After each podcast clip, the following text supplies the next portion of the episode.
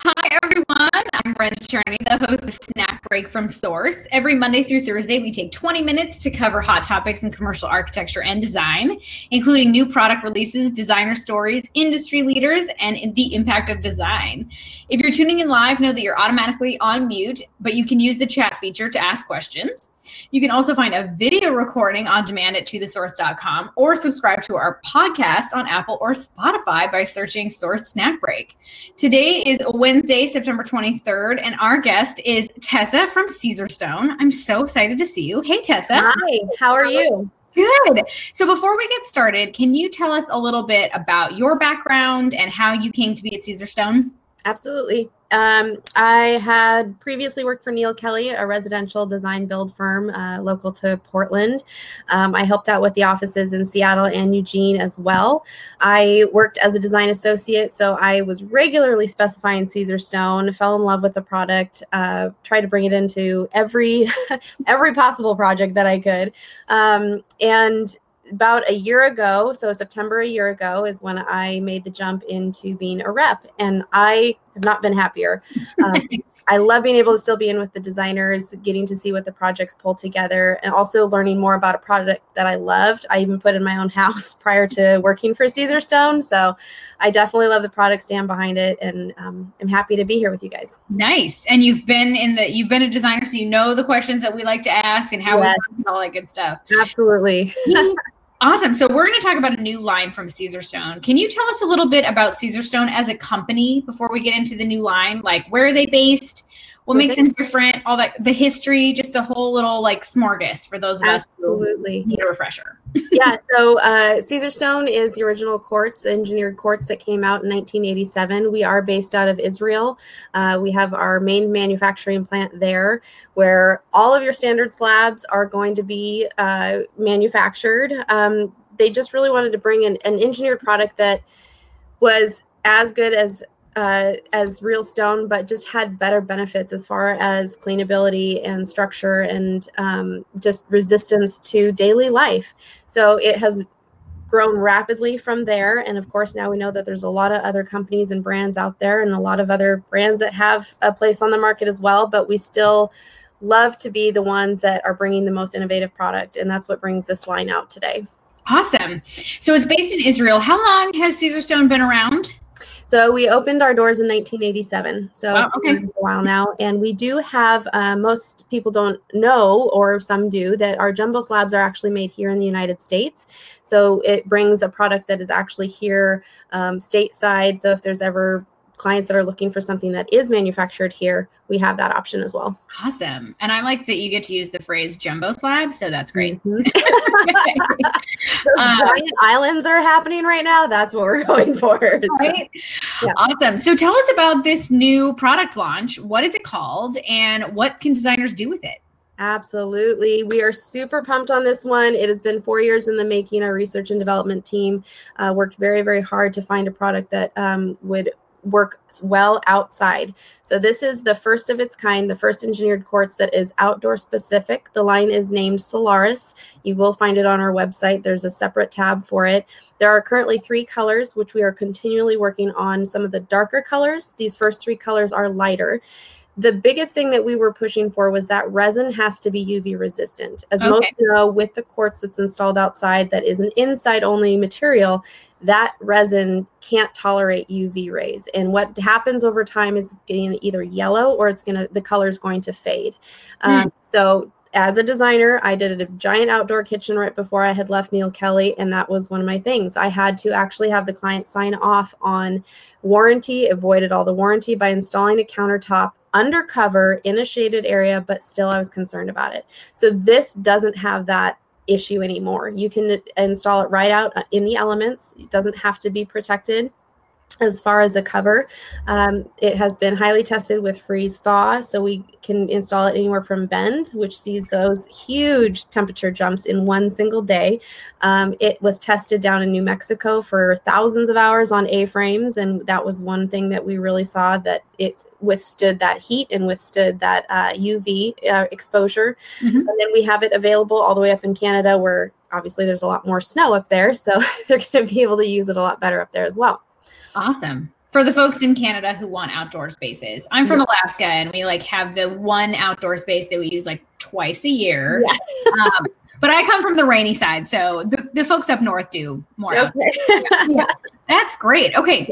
So when it comes to working with a quartz line outside, this one specifically. Mm-hmm. are there things that designers need to know in terms of install or putting things in their spec or working with a certain fabricator? Like what are the differences in working with a quartz that is specific for outside versus inside? Or is there no difference? Designers can just go go nuts uh, there is still a little bit of a difference. So with anything outside, we do have that high moisture content. So even with a pressure treated lumber doing frame out, um, you're going to have to be careful of that because that absorption rate within the wood product is going to flex the the countertop. So we want to make sure that we would prefer that it be a metal stud framing uh, mm-hmm. cabinets um, or cabinet surrounds. That's going to really help the structure not move over time. So throughout the full season, which a lot of us even notice it on our doors, right? Uh, if you have an older home, your doors yeah. stick at certain times a year and then they don't. So it's the exact same thing outside that you want to be aware of. Um, your substrate um, so the material does come in 2cm only at this time. Okay. That, it can be suspended by itself up to eight inches on an overhang, just like indoors. But the thing is, you don't have to have a full substrate underneath it. So again, it comes back to that metal stud framing. As long as that's there, it's going to keep the material from moving at all. Uh, as far as fabrication, our fabricators are loving it because they love to work with quartz. Quartz is a lot easier for them than some of the other harder materials that mm-hmm. can fracture or crack on the table. Uh, we do have a full fabrication guide. So any of the fabricators that are working with it, we're making sure that they are trained and knowledge within the fab within the material. Because the resin that is now constructed for this material, it's a little bit harder. So the spin rate on the blade for cutting it does have to be a little bit higher. But again, if we're running into or if we're specifying this, we know that Caesarstone is hearing who is asking for the material, then we make sure that they are well versed on how to fabricate it, how to cut it. Got it. as far as the fabricators that are working with it, they love it. It's very, very similar to seaming, um, anything like that for them to install it. Got it. But the one thing designers should know is that 2cm. So it's a little bit thinner than the typical sort of quartz um, well, actually, uh, most most commercial is is still using two cm. So oh, it is okay. standard dimension. So it's a, it's three quarters of an inch. But yes, we also offer three cm, which we find more in residential spaces. It's going to be more of that one and a quarter. We can still do a drop edge. You can do a build up, all those types of things. So we can make the appearance thicker. But yes, you can um, uh, make it look thicker than the two cm. Awesome. Um, when it comes to making sure that the fabricator knows what they're doing, is that something it sounds like designers don't need to worry about in their specs since the fabricator will be purchasing from Caesarstone and so Caesarstone will handle that? Or is there something designers should put in their spec to make it's sure that there's like a idea to kind of cross that T dot that I yeah. to ask them about it? As far as putting it in the spec, um, there isn't a whole lot different than difference on that. So I would say no, you don't need anything in the specification. But if it is a first time using this product or the fabricator or um, I'm trying to think who else, you know, if normally once we are shipping that material, we are going to be validate or va- making sure that that fabricator knows and has the right guide to cut that material. Got it.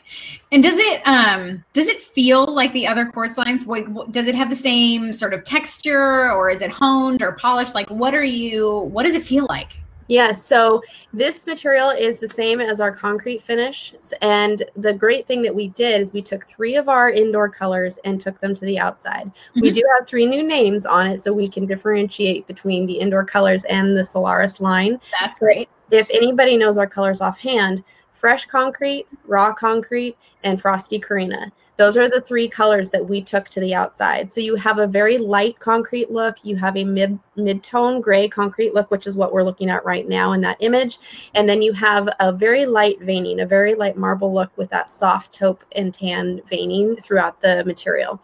Um, so those are the three colors that we have right now that they're just looking really good. A lot of people love the concrete look outside. Yeah. So that's where raw concrete and fresh concrete come in. Sweet.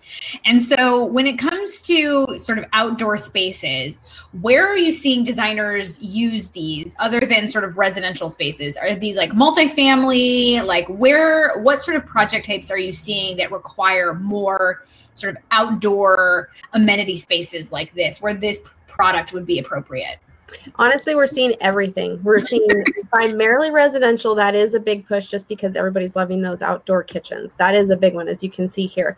Uh, but then we're also seeing it in commercial projects. We're seeing it as outdoor employee spaces. We're seeing mm-hmm. it at hotels in their amenity spaces for guests. We're seeing it as um, even vertical applications and some more artistic uh, installations as well. So, really, it's as anywhere you that you'd put quartz inside, you can start considering it for outside, even educational areas. Maybe there's a college, maybe there's something that you have more of a student amenity space, something like that. We can eh, definitely do that as well.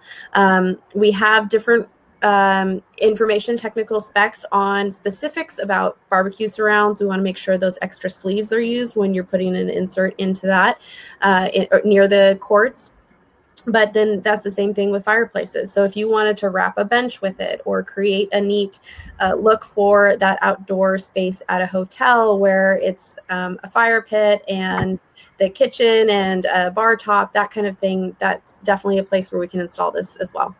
Awesome.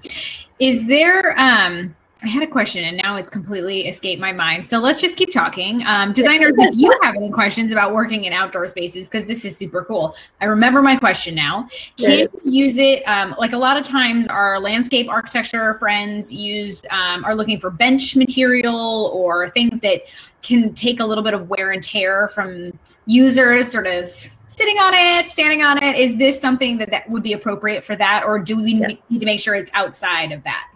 Nope, we highly recommend that. Uh, okay. And that is actually opening up a whole new avenue for us. Before, I mean, we didn't have anything to offer to outdoor landscape art uh, designers, um, any of those types of firms that do spaces like that outside.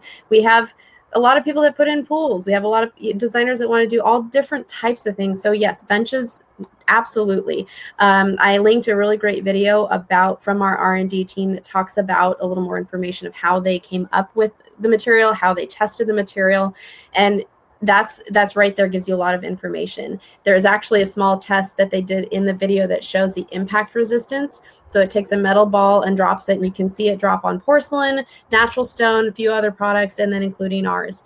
And it has a higher resistance a higher strength resistance to that type of thing meaning you get any kid jumping off that bench it's going to hold you're going to be just fine. Awesome. Okay because i know that's a concern in our with the folks working at outdoors like landscape architecture. They really want to find cool new stuff that they can work with in their mm-hmm. projects. Mm-hmm. Awesome. Okay. So, can you tell us a little bit about? Um, it looks like there's some sustainability stuff we should know about, which is amazing. So, tell us more about that. I mean, we still put our we put all of our colors through the same tests. We always go for the different certifications that we have, and so a lot of it right now that we're really talking about is health, health, mm-hmm. cleanability. How do we keep these spaces, you know, not holding on to germs and coronavirus? I mean, yeah.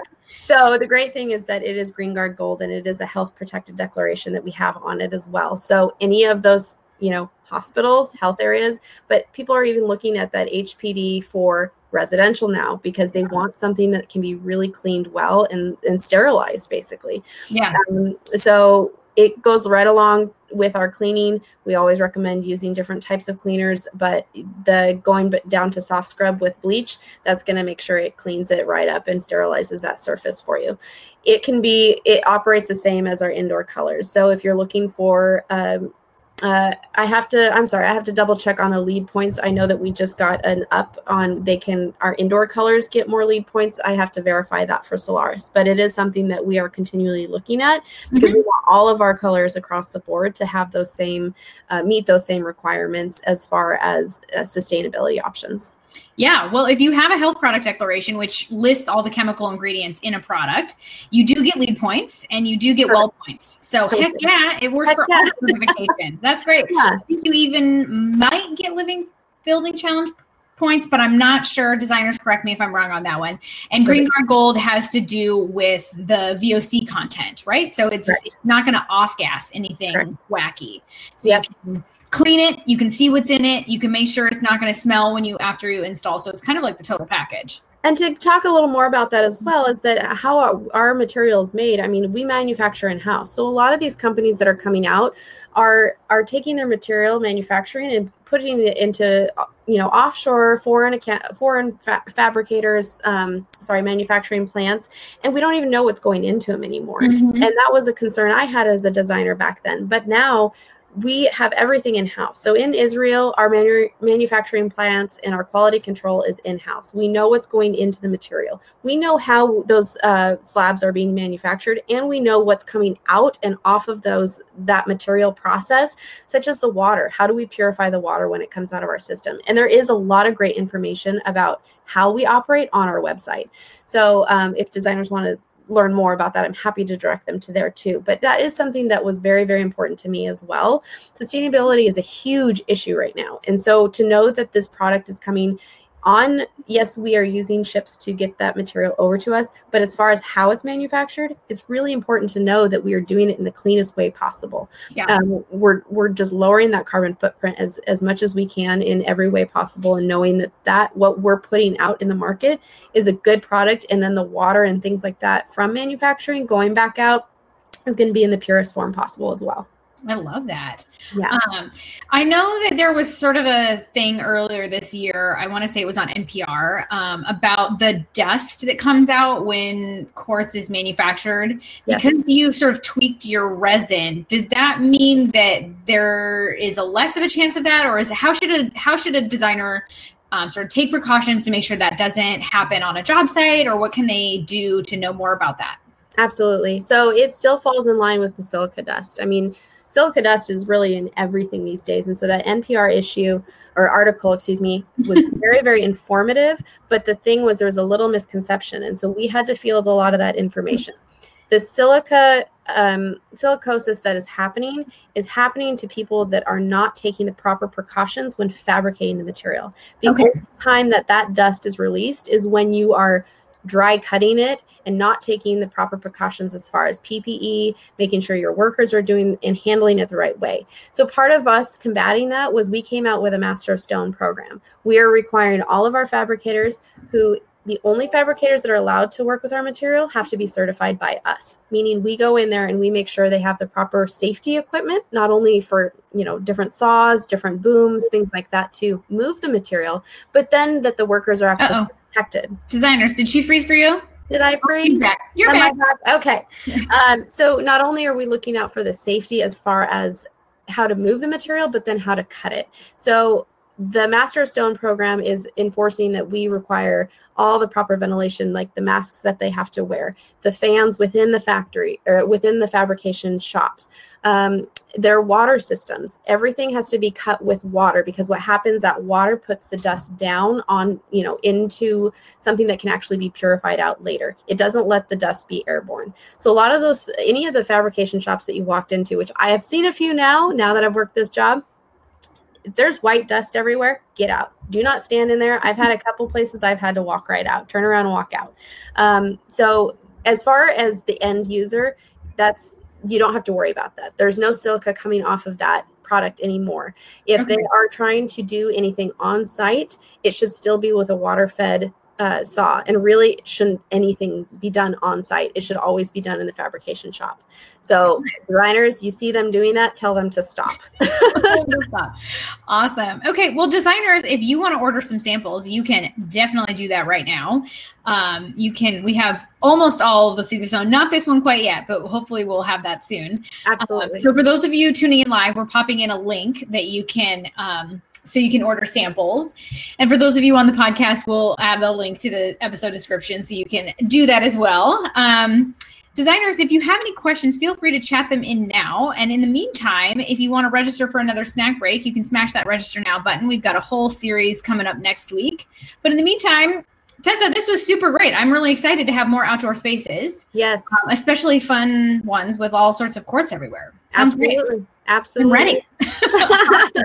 Thank you so much. We'll see you later. All right. Thank you. Bye.